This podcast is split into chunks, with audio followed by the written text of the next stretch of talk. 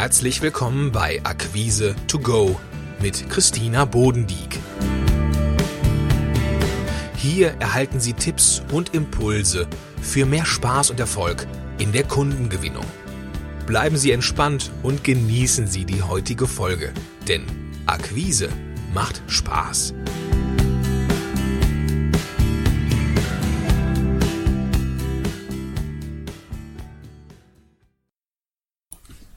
In der heutigen Episode gehe ich der Frage nach, ob soziale Netzwerke die bessere Akquisestrategie sind. Angeregt bin ich zu diesem Artikel äh, durch eine Veranstaltung. Da hat mich eine Teilnehmerin angesprochen, die ich aus den sozialen Netzwerken gut kannte. Und sie sagte mir im Gespräch, gut sichtbar im Netz zu sein, genügt leider nicht, um Kunden zu gewinnen. Und ich fand, das war eine ganz interessante Aussage und ich wollte unbedingt wissen, was genau sie damit meint.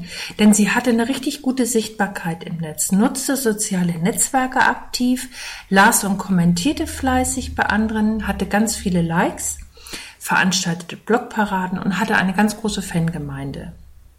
Und dennoch war sie mit der Resonanz potenzieller Kunden und Auftraggeber nicht zufrieden. Als Fazit kann man sagen, gut sichtbar und bekannt im Netz zu sein, das bedeutet also nicht, dass Sie automatisch immer ein volles Auftragsbuch haben. Wie auch in anderen Ausgangssituationen ist eine gute Strategie, die zur Person und zum Produkt passt, vor allem zum Wunschkunden. Auch hier entscheidend. Die Social-Media-Aktivitäten helfen und sind eine wunderbare flankierende Methode, um die Sichtbarkeit zu steigern oder auch gezielt Angebote zu präsentieren. Und ich habe jetzt hier vier, nee, es sind fünf elementare Fragen, ähm, die ich Ihnen gerne stellen möchte, wo Sie einfach mal prüfen können, welche Strategie und was am besten zu Ihnen passt. Die erste Frage ist, eher aktiv oder passiv? Was passt zu Ihnen? Möchten Sie aktiv in die Kundengewinnung starten? Können Sie sich vorstellen, zum Beispiel den Hörer in die Hand zu nehmen und Ihr Angebot direkt vorzustellen? Oder möchten Sie lieber passiv auf Ihre Angebote aufmerksam machen? Entscheiden Sie, was für Sie passt und stimmig ist, weil das ist die Basis Ihres weiteren Vorgehens. Der zweite, die zweite elementare Frage ist, wer soll Ihr Angebot kaufen?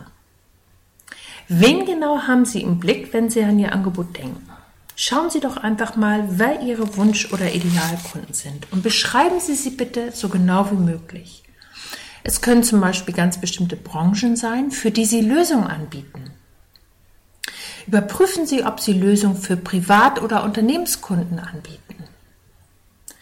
Die dritte Frage. Welche Bedürfnisse haben Ihre Kunden? Angenommen, Sie haben sich für Ihren Ideal- oder Wunschkunden entschieden. Jetzt geht es ja darum herauszufinden, wie Sie diese am besten unterstützen können. Und dazu ist wichtig zu wissen, vor welchen Herausforderungen Ihr Kunde steht. Sie können das tun, indem Sie recherchieren und herausfinden, was der Brennpunkt Ihres idealen Kunden ist. Und jetzt zeigen Sie auf, welche Ergebnisse Ihr Idealkunde in der Zusammenarbeit mit Ihnen erreichen kann. Jetzt kommen wir zur vierten Frage. Welcher Weg passt zu Ihnen? Und da kommen wir nämlich jetzt zur Einstiegsfrage. Es ging darum, welcher Akquiseweg am besten zu Ihnen passt. Also eher aktiv oder eher passiv. Egal für welchen Weg Sie sich entscheiden, Sie können auf beide Arten neue Kunden gewinnen. Es ist sogar ideal, wenn Sie das miteinander kombinieren, je nach Ihren Stärken. Der fünfte Blickpunkt. Nutzen Sie Ihre Website. Und zwar als Tipp, wenn Sie ähm, Kunden anziehen möchten oder über Ihre Webseite verkaufen möchten, dann betrachten Sie Ihr Leistungsangebot genau und zwar aus Kundensicht. Ist alles auf Ihren Idealkunden abgestimmt? Ist die Lösung, die Sie bieten, transparent und leicht verständlich? Gibt es für Ihre Kunden attraktive Leistungspakete? Kann der Besucher Ihrer Website zum Beispiel Ihr Angebot online buchen? Haben Sie eine Kontaktmöglichkeit auf Ihrer Website? Haben Sie Ihre Seite mal Keyword optimiert? Und zeigen Sie auf Ihrer Website Referenzen oder Arbeitsproben. Das ist auch ein häufiger Punkt, der sehr schnell von Interessenten angeklickt wird, um einfach zu schauen, wie sind sie in der Zusammenarbeit. Und mein Praxistipp für Sie, eine gute Kombi aus aktiver und passiver Akquise. Das kann zum Beispiel ein Anschreiben sein, in dem Sie kurz und knackig schildern, wie Sie ein Kundenproblem lösen und der Kunde davon profitiert. Im aktiven Nachfass bringen Sie genau diese Lösung nochmals auf den Punkt. Sie können das durch passende Beispiele und auch Ergebnisse aus der Zusammenarbeit mit zufriedenen Kunden ins Gespräch einfließen lassen. Das ist auch ein großer Pluspunkt. So, ich wünsche Ihnen jetzt viel Spaß dabei, Ihre eigene persönliche Akquisestrategie, egal ob aktiv, passiv oder eine Kombination aus beiden, zu entwickeln und damit in den Markt zu gehen. Bis zum nächsten Mal. Christina Bodendieck.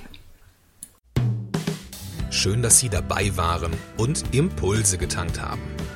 Wenn Ihnen diese Episode gefallen hat, dann seien Sie doch auch in der nächsten wieder dabei.